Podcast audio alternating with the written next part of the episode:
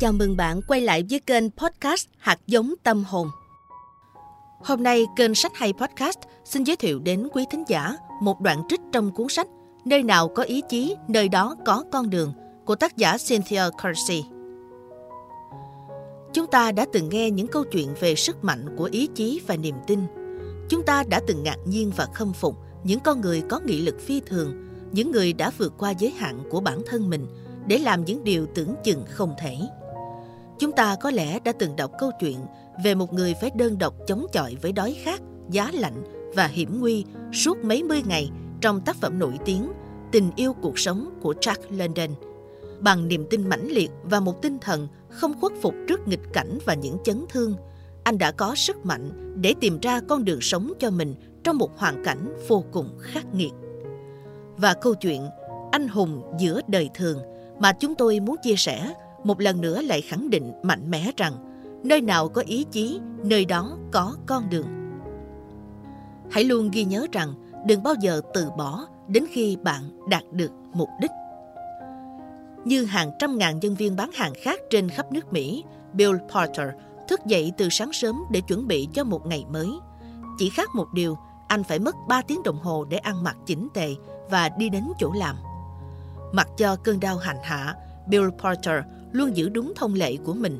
Công việc đối với anh là tất cả, không chỉ là phương tiện kiếm sống, công việc giúp anh chứng tỏ được phẩm giá con người của mình, dù con người đó đã từng một lần bị cuộc đời chối bỏ.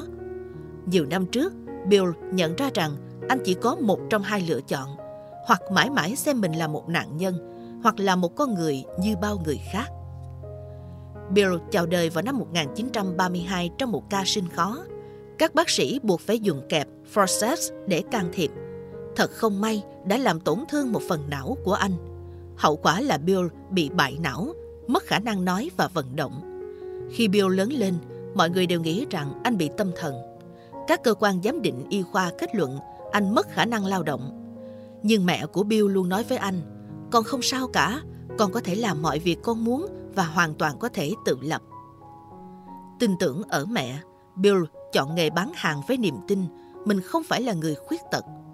Đầu tiên anh nộp đơn vào công ty Fuller Brush nhưng bị từ chối vì anh không mang nổi cái cặp đựng hàng mẫu thì làm sao có thể bán hàng. Công ty Watkins cũng trả lời anh như thế. Nhưng Bill kiên trì thuyết phục và đảm bảo mình sẽ làm được công việc đó. Cuối cùng công ty Watkins đồng ý với một điều kiện.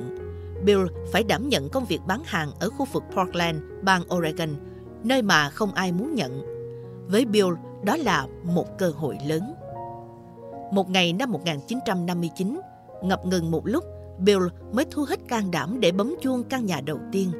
Và câu trả lời anh nhận được là không. Những nhà tiếp theo cũng thế. Nhưng Bill không nản lòng.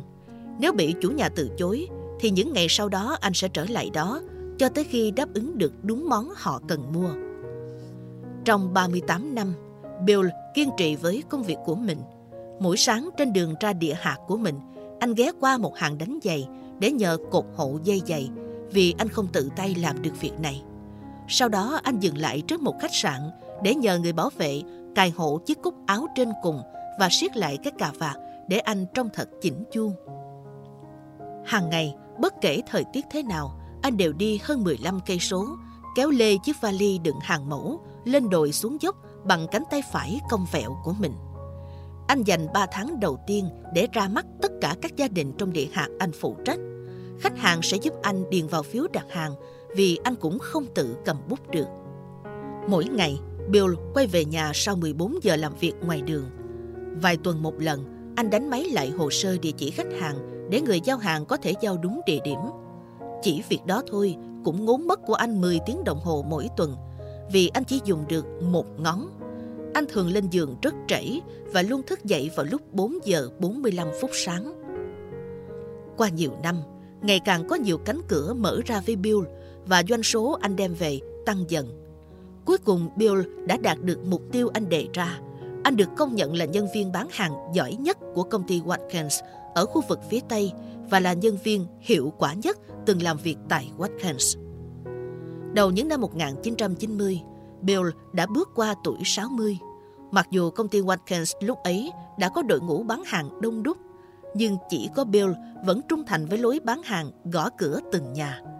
Dù công việc khó khăn hơn, nhưng ông vẫn tiếp tục làm tốt nhất trong khả năng của mình, đó là đi đến tận nhà khách hàng và chăm sóc họ chu đáo.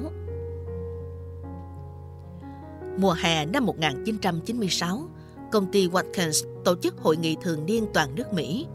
Hôm đó, Bill được tôn vinh là nhân viên xuất sắc nhất trong lịch sử của công ty Watkins vì lòng dũng cảm và những cống hiến xuất sắc đối với công ty. Đây là giải thưởng đặc biệt của chủ tịch công ty và Bill là người đầu tiên được trao giải thưởng này.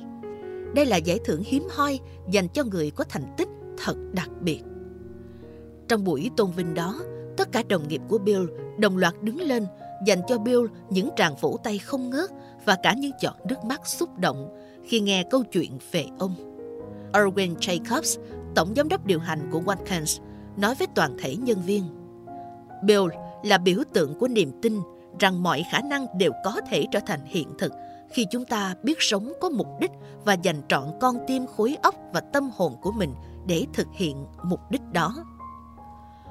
Vào ngày hôm đó, người ta không nhìn thấy trong ánh mắt Bill một cơn đau nào mà đôi mắt ấy long lanh niềm tự hào và hạnh phúc. Trích sách Nơi nào có ý chí, nơi đó có con đường.